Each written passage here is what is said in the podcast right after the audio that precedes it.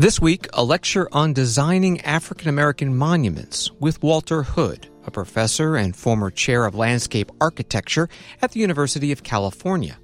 He talks about his landscape plans for a new African American History Museum in Charleston, South Carolina. My ancestors have been isolated, excluded, partitioned, and even given duplicated landscapes. There's been this continuum in America to kind of build a kind of a richness of heritage. And we've really been excluded from a lot of these things. This is part of a class co taught by former Charleston, South Carolina Mayor Joseph Riley and Professor Kerry Taylor at the Citadel Military College. More in a moment. This episode is brought to you by FX's The Veil, starring Elisabeth Moss. FX's The Veil is an international spy thriller that follows two women as they play a deadly game of truth and lies on the road from Istanbul to Paris and London. One woman has a secret, and the other has a mission to reveal it before thousands of lives are lost. FX's The Veil, now streaming, only on Hulu. This episode is brought to you by Saks.com. At Saks.com, it's easy to find your new vibe. Dive into the Western trend with gold cowboy boots from Staud, or go full 90s throwback with platforms from Prada. You can shop for everything on your agenda, whether it's a breezy Zimmermann dress for a garden party or a bright Chloe blazer for brunch. Find inspiration for your new vibe every day at Saks.com. Ladies and gentlemen, you're in for another special treat today another world class presenter, Walter Hood. Walter is the Distinguished Professor of Landscape Architecture at the University of California at Berkeley. He was formerly the chair of that department. Among the many distinctions and awards that Walter has received is the, is the Prize MacArthur Fellowship Genius Award, Genius Grant Award. it's hard to get it all in that he received in 2019. Walt has been acclaimed for his design work in the United States and abroad. Interesting for us here in Charleston, Walter was selected by Spoleto Festival USA to design exhibits for the, for the festival over the years. I also had the great pleasure of working with Walter through the Mayor's Institute on City Design.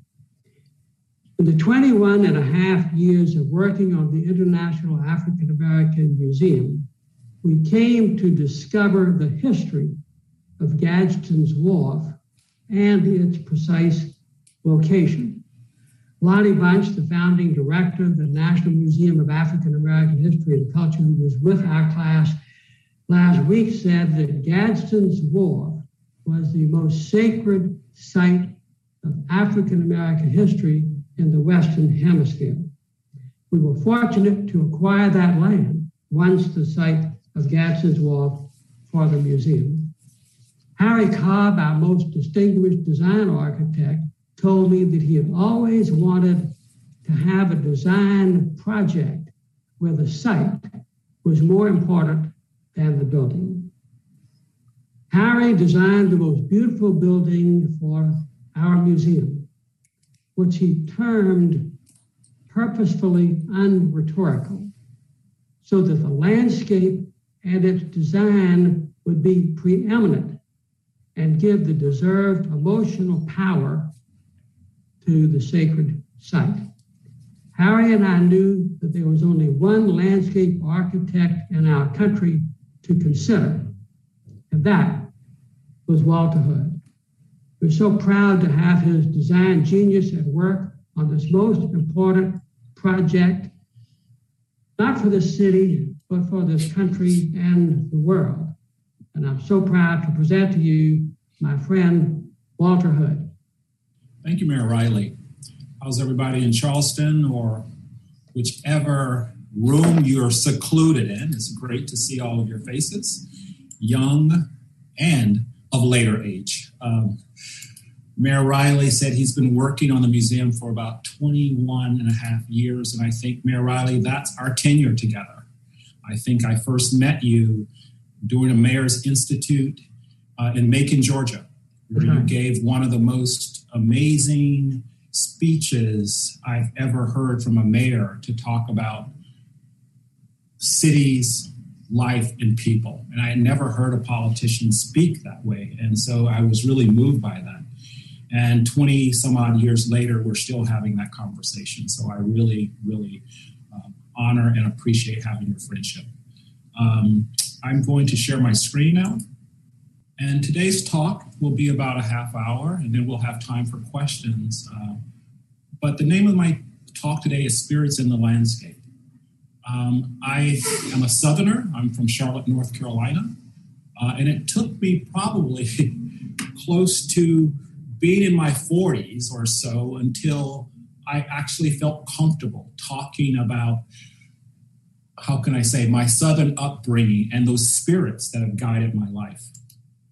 Um, I want to just start out, you know, just talking about the current context that we're in. I mean, we've heard a lot about the 1619 Project, but this idea for most people of color in this country, particularly African Americans, is our time in this landscape has been long, but our freedom has been very short.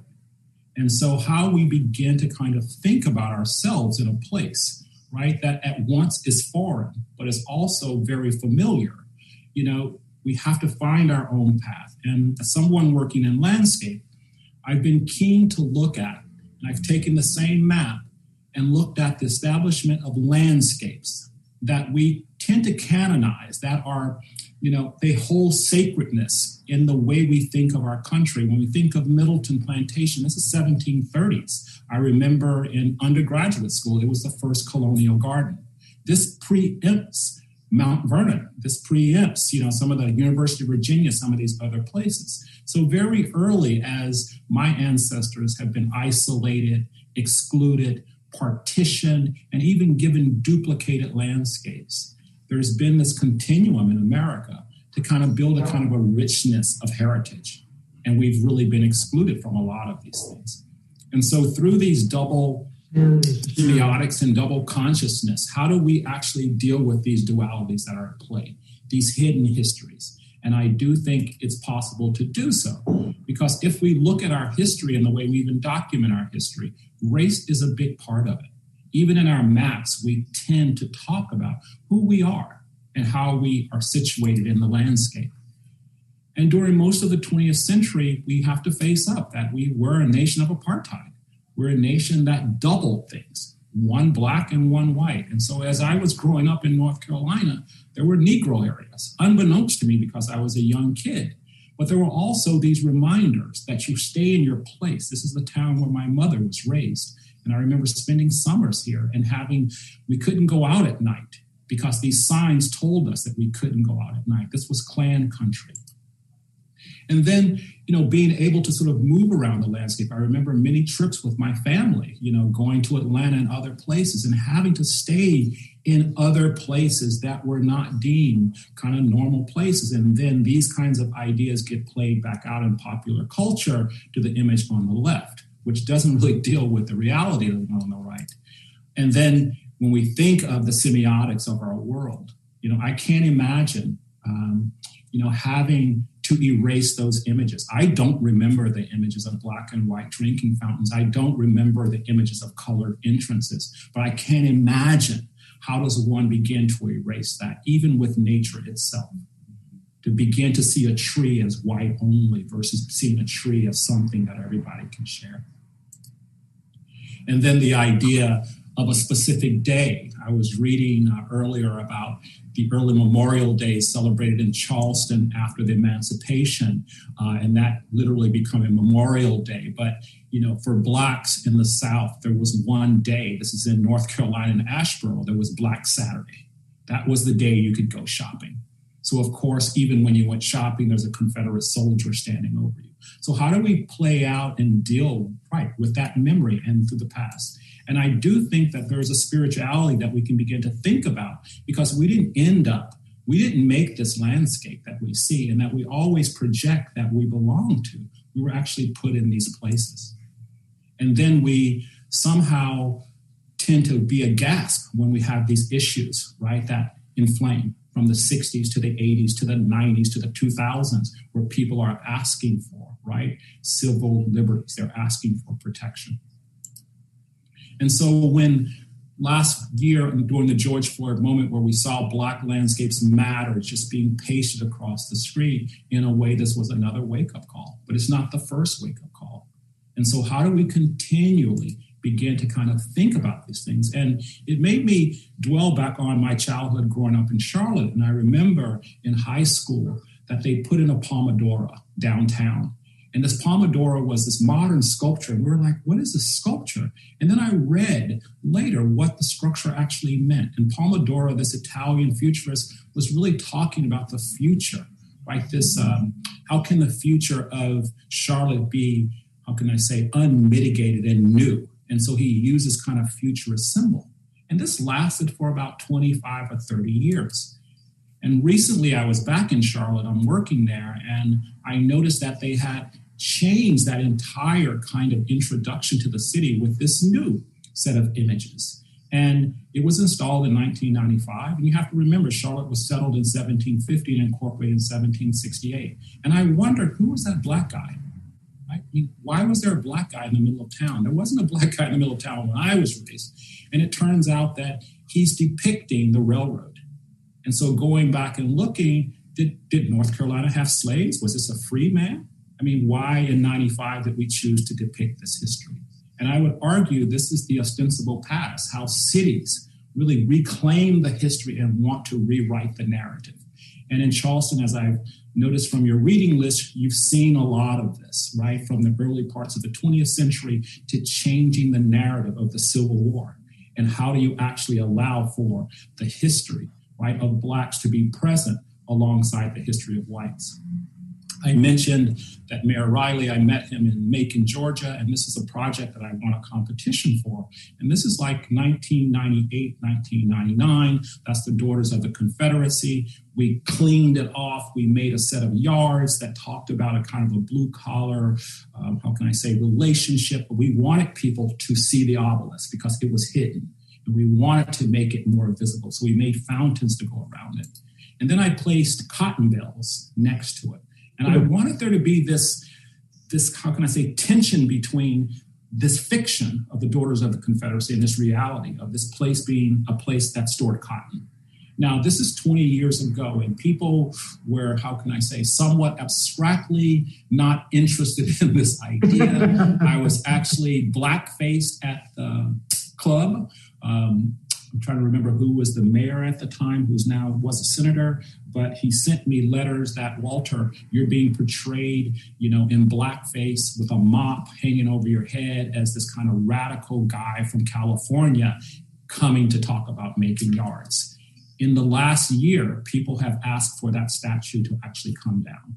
So in a way, you know, this was a prelude to the moment that we're going through now. So in Charleston, then we have, I think, this moment where these new semiotics are beginning to challenge how we actually think about ourselves. We have Mr. Vesey on the right, and we have the bench by the road on the left. And these are two new things. And as I was reading this piece this morning, they're not in, how can I say, the central part of Charleston. They're in sites, whether at the racetrack or whether out at Fort Moultrie. They're in these kind of spaces that are you don't see every day. And I tend to argue that we need more places and spaces that we actually visit every day, that we see every day, so that we have a way to recollect and our spirits are with us all the time, that our spirits are not just pushed off to the sides, but they're actually with us daily. And how we might do that, I'm going to show you a few projects that begin to kind of tease at this idea. This first one is the Catherine Foster Homestead in Charlottesville, Virginia. This is the academical village on the left, and south of that was a place called Canada, and this was a place for free black slaves. But as they were moving the campus to the south, they actually found this interned uh, homestead, and they found these beautiful bricks and this beautiful mortar work. And as they dug deeper, it revealed a foundation and it revealed a place where Kitty Foster had bought a piece of property and then she went to work for the university we were able to sort of create this historic archaeological site and actually frame the narrative.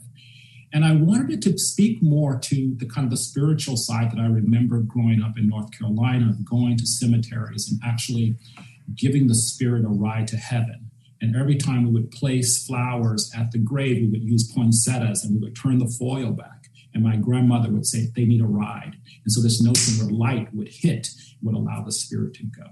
And so when you go to the shadow catcher, it's a place of shadow and light. And it's a place where a portal is actually built. And through this portal, the family is allowed to take that ride. And so you're in constant engagement with the spirit of the family and the diaspora that was here.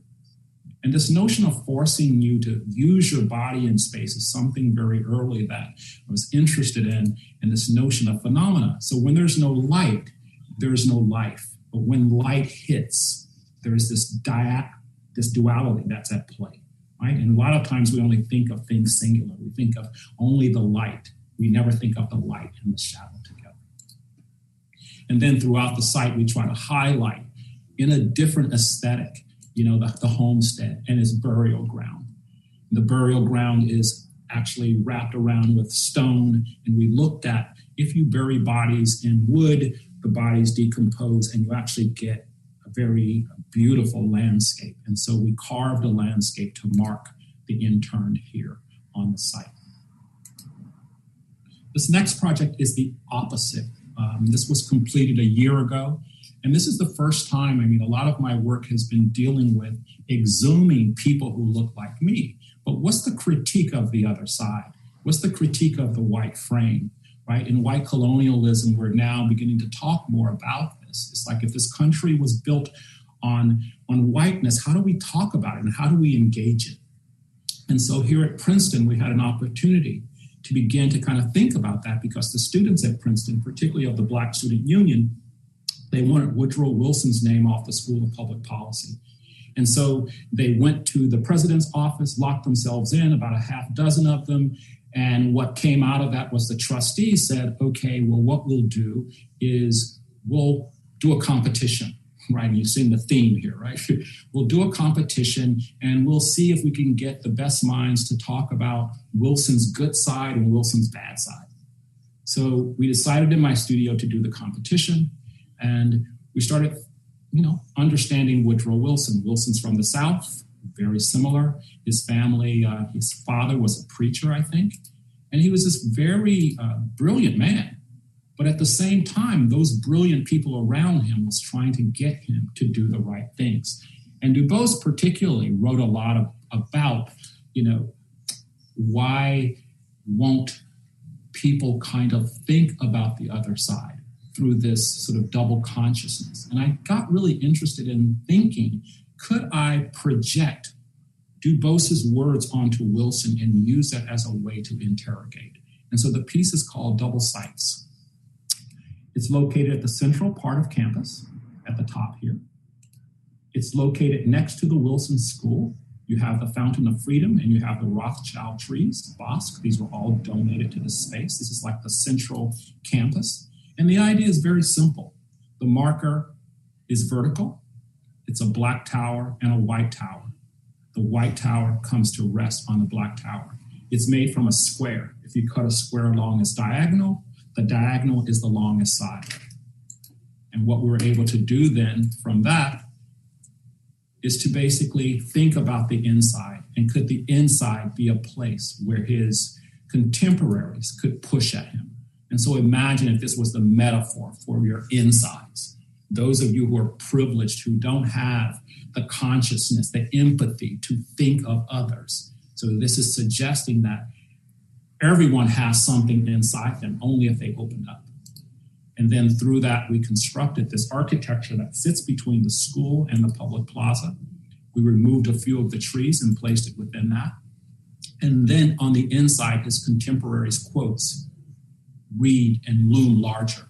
Everyone from Trotter to James Weldon Johnson to W.E.B. Du Bois, who's asking Wilson to do the right thing and as we were making this project, I was struck by the current cultural context that we were in the last four years, where everyone spoke of a certain person, oh, that he would change. Oh, he's going to do the right thing. He's going to do the right. His consciousness was open up, and we know that none of that manifests. And so this idea of then taking Wilson's contributions and some of the negativities, and we posted them on the outside in the smaller context.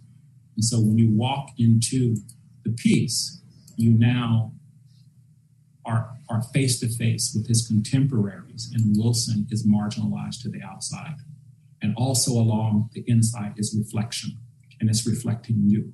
And so you become one of those who are pushing right for righteousness. Uh. This episode is brought to you by Saks.com. At Saks.com, it's easy to find your new vibe. Dive into the Western trend with gold cowboy boots from Staud, or go full 90s throwback with platforms from Prada. You can shop for everything on your agenda, whether it's a breezy Zimmermann dress for a garden party or a bright Chloe blazer for brunch. Find inspiration for your new vibe every day at Saks.com. And a funny thing happened on the way to making this memorial or a commemorative piece.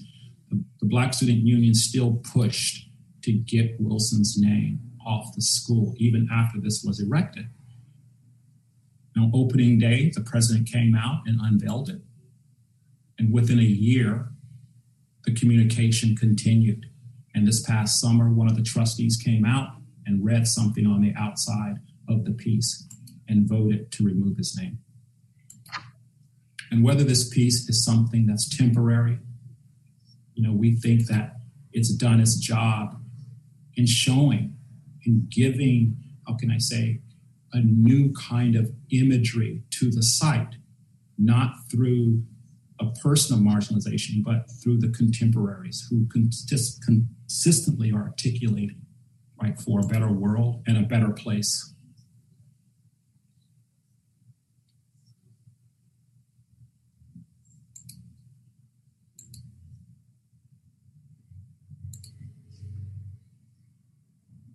And we tried to make sure that we showed, again, some of our ancestors, you know, insight from early age to latter age.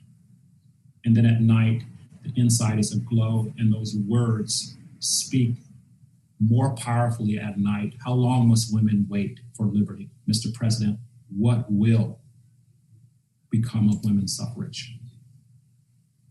And what's also unexpected to the piece was the reflective quality of it. So as you move around, the piece is actually reflecting the context, right? Which again is creating those double sights so that you're constantly part of that doubling.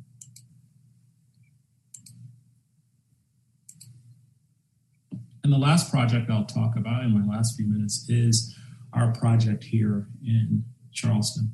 As Mayor Riley said, I my introduction to Charleston is through Spoleto. And uh, in the early part of the millennium, Mary Jane Jacobs, who was part of the big show Places of the Past, which actually came in after Hurricane Hugo. And I'm trying to write about that, that period of time right now because I would argue, you know, that was the first time that one of the first times since the civil rights that Charleston really had to deal with that historic past in a powerful way. You know, artists were dropped in and they made projects and they exhumed a lot of this. And it was very, um, I guess, with a lot of tension because Menotti quit and then came back. But over a series of 20 years, Spoleto has been dealing with places of the past and places of the future. And it's been a context in which artists have come and given space to actually think about what it means, right, to live in the low country. This is our piece, one of five artists, where we did Rice Table, where next to Memminger, we grew rice over three months, and we had this amazing wetland that was in this asphaltic place. But for the first time, it reminded me, right, was something that I always remember. Floodplains will always be floodplains, right? These landscapes don't change, right? Just because we just found Gadsden's Wharf, Gadsden's Wharf has been there, right? I mean, all of this stuff is beneath our feet, is what we choose to exhume. And so for the International African American Museum, we're charged with creating our ancestors' garden. And I have to just share with you, this is probably for me one of the, uh, I say, I'm so nervous for this project um, because there's a lot at stake on this project. I'm very nervous, just put it that way. Um, but it's been a great team, as Mayor Riley said, with Harry Cobb, who just passed away the last year, reached out and said, Walter, we need you, we need Guy, we need structure, we need to talk about the story. But this is a different place. It's different than our museum in DC. This will be a place for families, individuals, groups to advance in the appreciation of the history, and particularly the history in the Low Country, which I think makes this spot really, really powerful. But it also suggests that being in Charleston, finally, it will be in a place of prominence. It will be a place where people will pass it every day as you're going out on a boat ride, you're going to come across the site. As you're promenading along the waterfront, coming from the aquarium, you're going to come through the site. As you're coming through the park on a jog, you're going to come through the site. And I like to think about it like the way I think of Charleston now when I go for runs, I run through the cemeteries. Right? I mean, I, I, I, I experience the city, and we want this to be something that becomes familiar to people again, because something you know exists in a map, maps are interesting. It depends on what you want to map. And I tell my students this all the time. They go, "Well, there was no information on that. That's because someone didn't want to include that information." So the cartographer is in charge, right? So you can go out right now and map, and you can leave out the trees, and people look at the map. Oh, there were no trees. It's what you choose to do. And in Charleston's history, as we know very early, the history of slavery had to be subserviated it had to be subserviated to give a new identity to one of the oldest American cities. And so, how do you begin to consider then this new semiotic? I showed those two images of Vesey and the bench by the road. You know, now I would never have figured that Calhoun would come down. Then you think about the history around Calhoun, the first sets of sculptures that went up. You know, what blacks used to do as they passed the Calhoun statue I was reading this one quote about how we used to put a little something in our pockets as we would go past Calhoun, right? And so you were ready for Calhoun as you went by. But how do you begin to unpack a lot of these ideas? And very early in the project, we asked Mayor Riley let's make sure this is a real site. And I remember that day we're standing there. It's like, has there been an archaeological report done? And everybody said no. Mayor Riley said, why not? He said, the site's toxic. And we look out the window and there's some guy down in a hole on Magazine Street digging a hole, right? And so this idea of how do we act? And so the archaeological report was done. We actually found where the line was. Um, and here's a picture of Harry's, I think, which is going to be a beautiful building, this long, long bar. It's almost like a vessel that sits up 13 feet off the ground. The columns are two meters wide, almost more than six feet wide, right? Tapering at the top to give the ground plane this respect. And as we have made the plan, we've tried to make the plan be unfettered by stuff. and we've taken the north part of the site which is next to your pump house. We've created a sweet grass field because we have to keep that open. And then as you make your way in, you go through what we call these colonial gardens that are shaped like parterres and kind of riffing on Middleton to a certain degree. And then you make yourself this clearing under the building, which is all tabby. So the tabby creates this ocean floor for activities to take place. And then as you make your way to the south, you get to what we call the warehouse. And this is the place where slaves were stored after they were incubated at Fort Moultrie, Sullivan's Island, and brought here. And we know that when they were stored in some of these in the warehouse, some perished, some didn't make it. So the site at night will be open. Again, you will visit it in the same way as you visit the other spirits of Charleston. As you enter from the city, we've tried to reimagine a primary dunescape that you that makes you aware that you're coming to water. And then as you look back to the city, those dunes caress you as that ocean floor of tabby spreads out. And then from the sweet grass coming in from one side, you come through a much more kind of smaller scale pathway system, looking at the north side of the building, which will be ablaze in light looking through a, a, brick fence, again, looking at the, the local cultural landscape, the bricks we know is Charleston, and allowing that to become the veil at the edge. There's a stele garden for our ancestors. This will have different voices coming out of rock to relate the different uh, groups that came out of the diaspora from Africa. A changing ethnobotanical garden because we know the flora will get impacted here at different times. And so this is an opportunity for the museum to talk about the kinds of flora and things that slaves brought with them from West Africa. We have rice planters, places where we can propagate rice you know what we learned very early from rice table this notion of having ritual somehow find its way and also having program to talk about those qualities of botanics and then looking back to the south towards the warehouse we built a wall. And i think the quote now will be maya angelou's uh, and i rise quote will actually brace the front of this. And so as you make your way over to the warehouse in between this long boardwalk that looks back to the Atlantic, we have a set of kneeling figures that are inspired from the Rice Negroes um, pamphlet over at Fort Moultrie. And this has been something for me, you know, having never dealt in a lot of figuration, something that we've been constantly going through. But we want this to be a space where people have to come into contact with the human figures right, in a very small confine as they're looking west. And so currently, you know, we're we're making the models of different scales. I'm thinking, should they be perched? Should they be lying down? And I've been living with these figures now for the last three months, which has been really interesting of how, you know, how abstract should they be? You know, should they be black? Should they be white? I mean, so these are things, again, through the design process. We, we want this moment as you walk through to feel the heinous you know, that experience as you're walking through that slot before you come back out to see the harbor.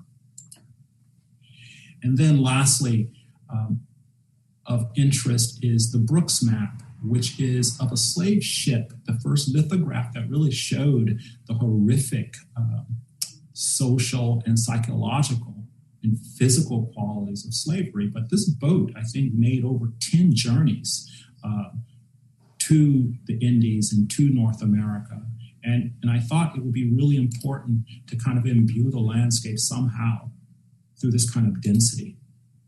And we took a boat ride one morning out to Sullivan Island, Fort Moultrie, and back. There were about three of us. And it was one of these feelings that I had never felt as I was thinking, right, about this diaspora. And it reminded me of the cartoon that they have over at Fort Moultrie. And I was taken aback on one, where why didn't they have a real Brooks map? And was this a copy? But then again, it stuck with me because it almost looked like a textile. But if you look at it closely, you see their figures uh, laid head to toe, head to toe. And so, working with Pei Cobb and Freed, we've created what we call an infinity fountain. And at the edge of the promenade, we've tilted the ground and we've lifted the water metaphorically up to the level of the museum. And along that edge, we're looking at making figures indentated within the tabby. And these are just some early copies of what those figures might look like etched out. Uh, looking at the shell, we want the shell to go away on the surface, but then come out in the bodies. And then as you serialize them, you actually begin to kind of see the quality of light. And unexpected to me as we've been going through the light, I know this is low res, but I just got this the other day in Mayor Riley, but I thought the light playing against the shells were pretty wonderful. And this idea of having, you know, this this fountain that becomes dry and all of a sudden the light will play against all of these shapes. And this is what the final maquette would look like. And what you're beginning to see at times it looks like it's positive or it's. And it's actually a relief, a negative relief going along. And all the shells are from the Atlantic Ocean even though they're being made in California. uh, and along that line, we've made the line stainless steel. Again, going back to this idea of reflection, flash of the spirit. And then as you look back out towards the harbor, the fountain will fill up and then it will drain out, and those figures will be dominant. And then it'll fill up again, and those figures will be dominant. And lastly, I want to just end with a piece that I had at the Chicago Biennale last year. is called Three Trees. Um, and I was taken by an article that I had read uh, in, the, in the newspaper in Chicago where they were blaming Obama for cutting down trees in Washington and Jefferson Park. And it occurred to me that they never kind of referred to him as a president. And so I asked for the could I recycle the trees and make three trees? And so I made three trees in the Library of Chicago. And of course, I had to put Obama in there along with Washington and Jefferson. Thank you. Bravo. Woo! Hope I got through the time. so I'm done. Walter, uh, Walter, that was wonderful. And um, one, one thing that I was determined to say uh, while we had Walter was this. Um, years and years ago, uh, Walter working in California and working around the country and around the world and working with the Mayors Institute, and, and it was I was exhausted just thinking about his work ethic and it's and I said, Walter, how do you how do you do it? How do you how are you attending to all these different responsibilities? And he said, Well, Joe, he said, you know, um, I have a lot of balls in the air, and I'm determined not to let any drop. And um, and I wanted to say that today to to the students here and to everyone that uh, you know that's part of our life's work. We we often have lots of responsibilities, and um, and we learn to attend to them, try to attend to them all uh, uh, without without letting one drop. So Walter, he laughs every time I say this, but that was just so profound because he was he was worn out. Really, you would see him coming back from these meetings or seeing him in Macon or at one of the places at Mayors Institute uh, with his spirit and smile and everything else. And uh, so that um, so Walter knows I've never forgotten that, and I give that to the to the students here. Uh, just about life's work. We, we tend to our responsibilities, and uh, we've got to keep a lot of balls in the air, and the goal is to not let one drop. Yeah, but you, you forget the most important piece of that quote. Some do fall. But you got to know which ones. You have to know which ones to let fall because you can't keep them all in the air, right? And once I learned that some can fall, there's a kind of a freedom, right? That's Versus right. That's right. That's I gotta keep them all. Some are going to hit the ground, but you gotta just know which ones to keep in the air. Right? Right. And, th- and that that means choice. If you can get to the place of choice. So I, I want to just remind uh, our students and guests to put questions in the chat, and I will relay those to Professor Hood. Um, and maybe as we're waiting for those to come in, um, I I uh, was wondering, uh, Professor Hood, if if um, uh, I had you know one or two questions that I I was hoping you might speak to. Um.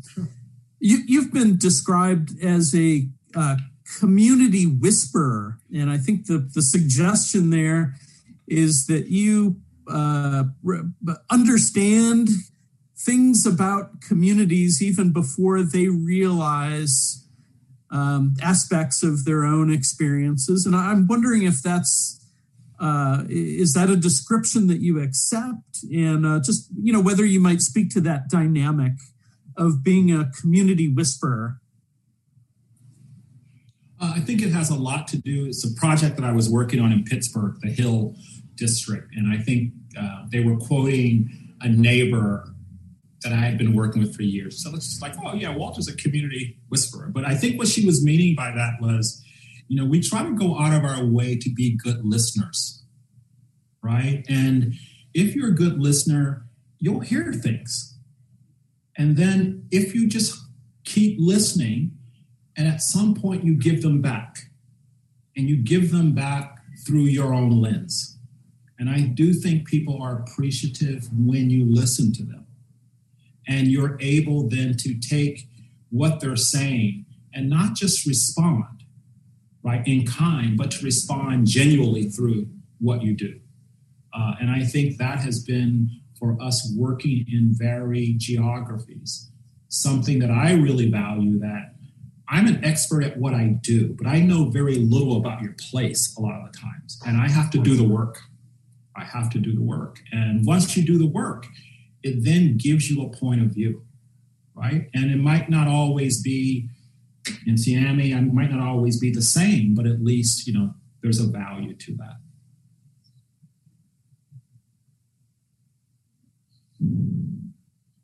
Okay, I see questions. Yeah, we have a question here from um, Priscilla Shumway, who would like you to, to comment on, I guess, the mechanics of the uh, the the pool. Uh, will the water fill up and drain by the tide, or is that a, a man-made mechanism?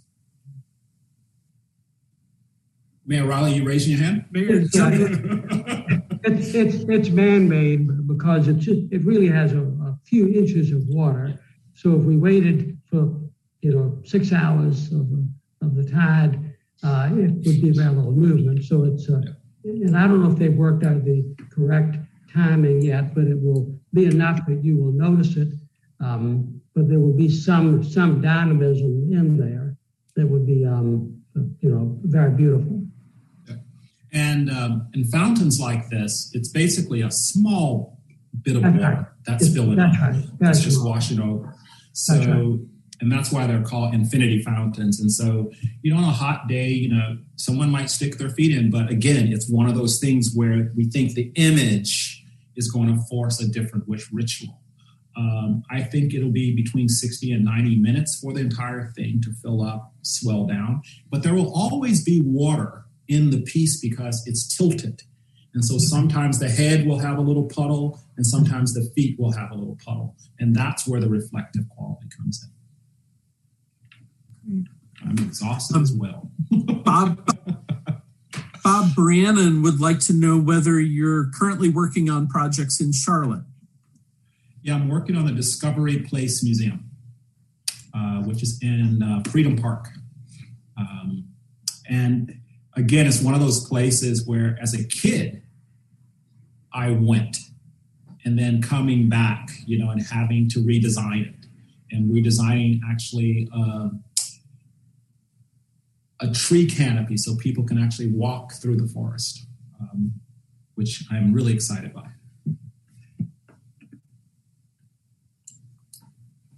And Ginny Deeren has a uh, question and uh, I guess comment on your Southern upbringing. Um, in addition to many, many other positive comments that have come in, come in through the chat. Ginny says that you you seem to have a very deep understanding of the South. So, Well, as a black man raised in, in the South, you have to have a deep understanding of the South. I spent summers in Tobacco Road. Didn't want to, but I had to. On my um, uncle's, my uncle was a cropper, sharecropped, right outside of Lillington. And all beknownst, all the time, I thought he owned the land. Even when I went to college, I would brag about my uncle and his tobacco farm. And I just remember my sophomore year in college, I went and I said, Uncle Ben Ray, it's like, this is great how many acres you have. He goes, this is not my land, boy. This is Mr. Westnot's land. And, and that's part of the South, right? But, um, you know, the South is, again, I, I, made a comment about, you know, there are lots of things about the South I wanted to vanquish. So when I left North Carolina, I changed my speech, you know, because when I moved to DC, everyone thought I was ignorant if you had a Southern drawl. But I went through that diaspora major, major, and I went through all of that. And I remember being in California, and one of my colleagues, white, came from North Carolina. She's a professor. And just listening to her, I was like, damn, she has her accent. and I was like, I want my accent, but she's a white woman and I'm a black man, right? And so again, really thinking about that heritage. But you know, working on Spoleto and getting back to South Carolina, it really did give me a renewed interest in my my past heritage, and it really pushed me to take on projects like this. I mean, we're working in La Villa, Florida right now, which La Villa, Florida was doing reconstruction, was home to James Weldon Johnson. Again, it's like these these amazing places right now, and so it's been it's been a gift and a curse, put it that way. and we're uh, there are many many comments coming in through the chat so i'll do my best to to uh, relay these to you uh, tyler mitchell who's one of our excellent students in the class asks about the ways in which you've developed and um, the ways in which your imagination may have broadened since working on the international african american museum ah. how, how have you developed as, a, as an architect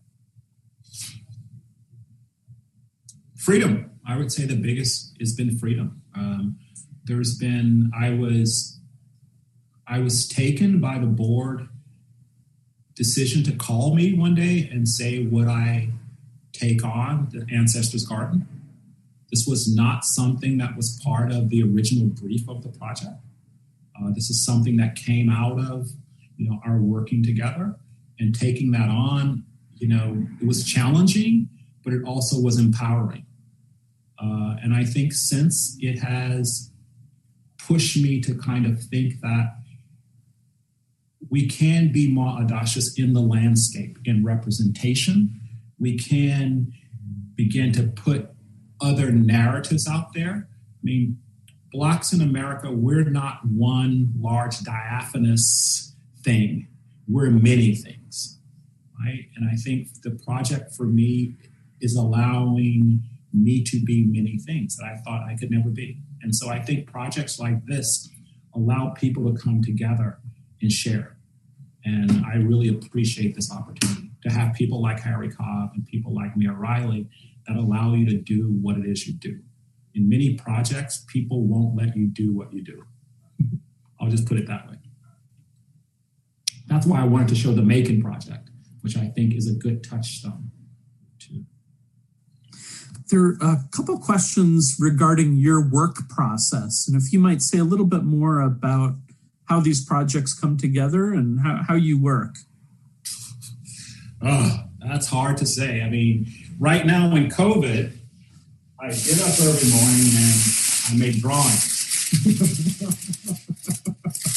so, you know, I start every morning making drawings. I paint. Those are paintings behind me. I try to like build a context around me in which you know things can come out? Right now i'm working on three books and being able to write and read and it's really you know trying to find your renaissance. And i do think if you can get a little writing in every day if you can get a little music in every day if you can get a little design in every day you know i think you, you start to have this this conversation right with culture. And these are things that you know I've never really had the space to do, but this past year has given me the space, and in a way, it's it's a new way of working, to, to, right? That that I want these things daily now. I don't go to my office. It used to be I would go to my office where I have 15 people. You know, you deal with all of that, and in a way, it's this kind of freedom now to put the work out there, but I can be with myself a little bit more. Have I'm going to collapse a couple questions here. There were uh, one student was wondering about if you might say a little bit more about the influence of older family members on your work, and then looking forward, um, what what will be the legacies of your work for you know uh, uh, succeeding uh, generations? Um, the older generation. I mean, I my mother died when I was very young. I think when I was eight. So my grandmother um, raised me a lot of the time. Um, so so there is a kind of southernness to that, right? I mean, intergenerational. I was just taken by. I was listening to Bryan Stevenson last weekend. He was talking about his grandmother. I think people of my generation, we talk about our grandmother, we talk about our elders. They had, you know, these big influences in our lives, and I even think back to the, the committee that we had, some of the elders, when we first presented the idea of the figures. I remember one of the comments, I don't know who said, she said, we can't have people stepping on bodies, right? And it's like, wow, you know, and so again, listening to that, so we put in a bridge. So that's where the bridge came from.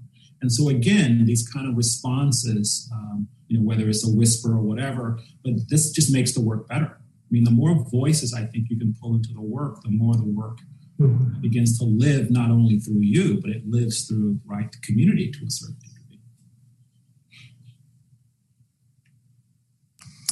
In terms of the uh, legacy of the museum, or uh, how do you hope your your work holds up 50 years from now?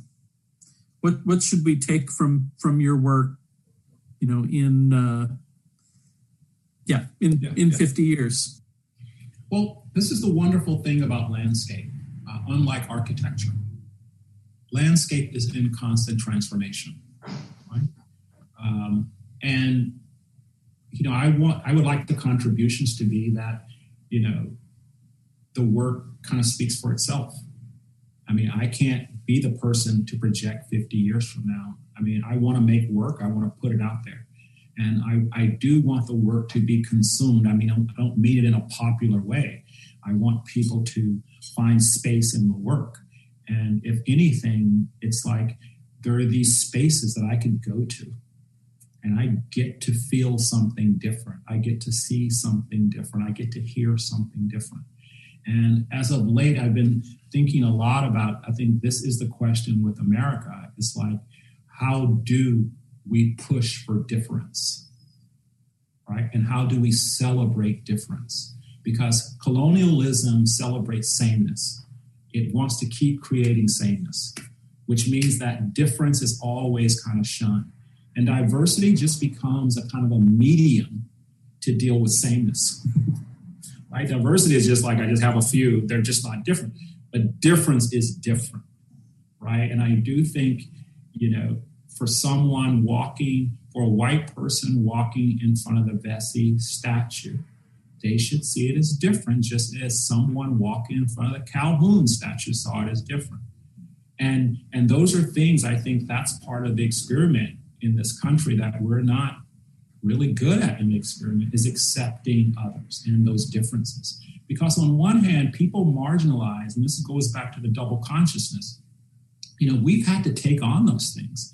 And I always get this question from students alike who are non-black. They go well how do i how do i how do i work with the black community? And and here's a simple simple answer to that is i had to figure out how to work with the white community. Right? So, so it's that simple. You know i think our lives in this country is actually a way for people to deal with difference and i think the resiliency when we talk about resiliency I mean, resiliency are the aboriginals of this land. They're the ones who are still here. That's resiliency in the face of genocide to still be here.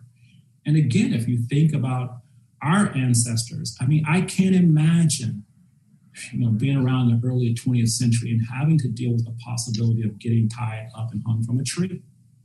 Right? But what do people feel like in the 60s? If they're looking back, they're going to go out and march and they know that you're going to get strung up or shot, but they did it anyway right? And so I do think that, you know, this experiment, I do think we have to sort of get to a place where we want to have that conversation. And I'm hoping this new building and the things that are happening in Charleston can actually be a model for the country to a certain degree. Because these are hard things. And again, I showed that map very early. I mean, this is hard. We've only been at this for about 50 years. You know, we act like we've been trying to do this for 400 years, but hey, you know, we've only been trying it for like 50 years, and even at 50 years, we had to use law to do it. And even using law to do it, you had people pushing back and finding a way to get around the law. And so, in a way, we're back where we started 50 years ago, if you think about it, right? And are we willing to enact any new things? I mean, we got rid of affirmative action. You know, affirmative action was not a handout. Affirmative action was a way to get us to live and be together because we had to be forced to do that. And so we have a lot of work to do, but I think, you know, I think we're we're moving at least. Walter, I, I think we have time for uh, maybe one additional question. And, um, you know, some of this you alluded to that, you know, our political moment has been characterized by grassroots contestations over public space, going back to Occupy Wall Street through uh, the iterations of Black Lives Matter, and you know even recently with the uh, January sixth uh, riots at uh, the Capitol. And I'm I'm wondering how that has shaped your work and how that is. Uh, are, are we seeing that have an impact on landscape architecture? I think we're seeing it have an impact, but I like it to go past painting the street. Right? I mean, I think the painting the street is an act of the public realm, but you know, as I was saying earlier, if you look back in the history of Charleston, the public space has always been that place where identity politics and social unrest played out. I mean, the early days, you know, post emancipation, you know, the celebration on January the 1st or taking the 4th of July as these celebrations and actually going to Marion Square and these other places and actually, you know, having taking over the space. So this is not something new. I think we should be looking back at all of these examples in our history and why do we keep repeating the same thing? Right? Because, I mean, again, because we know where it ends. It ends with the spaces going back, the streets going back to just being what the streets are like. And so I think we have to find that place where we will feel comfortable in those spaces with things that might mean something different to one of us being side by side. I think if we start erasing one side, we only get back to that kind of single dimension. I think I think we have to learn to deal with these dualities, right? That at the heart of this country. We got to deal with these dualities and we got to take the veil off because there's nothing. I'll just speak to you know young brown and black people on the screen here. I mean, the veil is a powerful thing to for me to walk into a room or space and to to be to feel that people immediately look at me my race first and they don't even have to say anything and you know that look you just know that look and uh, someone was asking me to describe it the other day. And I was like, really? I got to describe it? But you know that look. Uh, I remember being in an elevator at 19, uh, no, maybe 20, in Asheville, North Carolina. My first job as an intern. And I'm on the elevator. I got my suit, my tie on, and I'm looking around. They're all white people. And this is in like 1979 or so. And they first person they looked at me, they were like, "What are you doing in the elevator?" That was like the first question. I was like, "This doesn't go up." it's like, "What are you doing in the elevator?" Right? And so these are things that stay with you. okay. Great. Well, thank you so much, um, Mayor. I'll turn it back to you for for some wrap up comments. But um, Professor Hood, I'd, I'd, uh, there are many, many additional very favorable remarks put in the chat, and I wish we had time to relay those all to you, but uh, thank you very much. Well, thank you, Professor Taylor. And uh, Walter, thank you. You know, um, what you are creating in the landscape, um, we will we will never forget. I mean, we will be long gone, but but the but it will always be there. Those who who are in that powerful landscape, uh, confronted and challenged and uh, and heartened and and and hardened and, and heartached by it. Uh, the beauty, the, the hope, the future, the sad past, the wonderful opportunities. Of what what what you create there, Walter, will be will be a continuing gift uh, to to people who come. And then, and then, Walter, we, we will not forget you today. I think we've got lots of, uh, we had a 300 people, I think, or so in the audience, uh, students and, and, grandparents and everything in between. And uh, to hear a, a, brilliant and thoughtful person uh, give us the priceless gift of his time and uh, and, and thoughts is uh, is really wonderful. Uh, uh, Walter, we just I'm so grateful thank you. I look forward to having you back, and certainly in the in the June or July of 2022 when we opened the International African American Museum, and I get goosebumps just saying it, and we see the powerful work of Walter Hood. Thank you very much. Well, thank you guys. And I wish everyone a really safe spring, beginning of spring. Uh, but one thing I'd like to just say about our site, Mayor Riley, you know, one of the things I'm always touched by is that this site used to be a public space. It was a park. And I was out at the site one day and a couple asked me to come into their condo and look down on the site. and I asked them, are they going are they going to miss the park now that they're getting this thing? And they said the park didn't have any memories. and and they gave this eloquent, they waxed eloquently about that they were looking forward to having this new landscape to be in daily. And that stuck with me because, you know, to change your sociology in space, sometimes it it's really hard for people, right? You know, they got rid of the road, they they moved this, you have to change your way of life. And for a lot of people, I think the site is going to be different, but I'm hoping that it will help heal, but also get people to kind of see the world around them differently.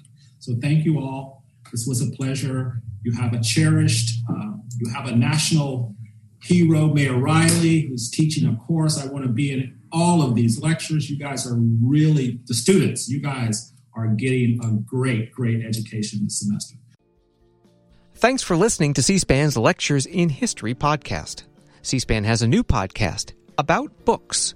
Each episode delves into news about the nonfiction book publishing industry with publishing experts and insiders. You'll also hear reports on the latest nonfiction bestsellers, trends, and book reviews. About books, find it wherever you get your podcasts.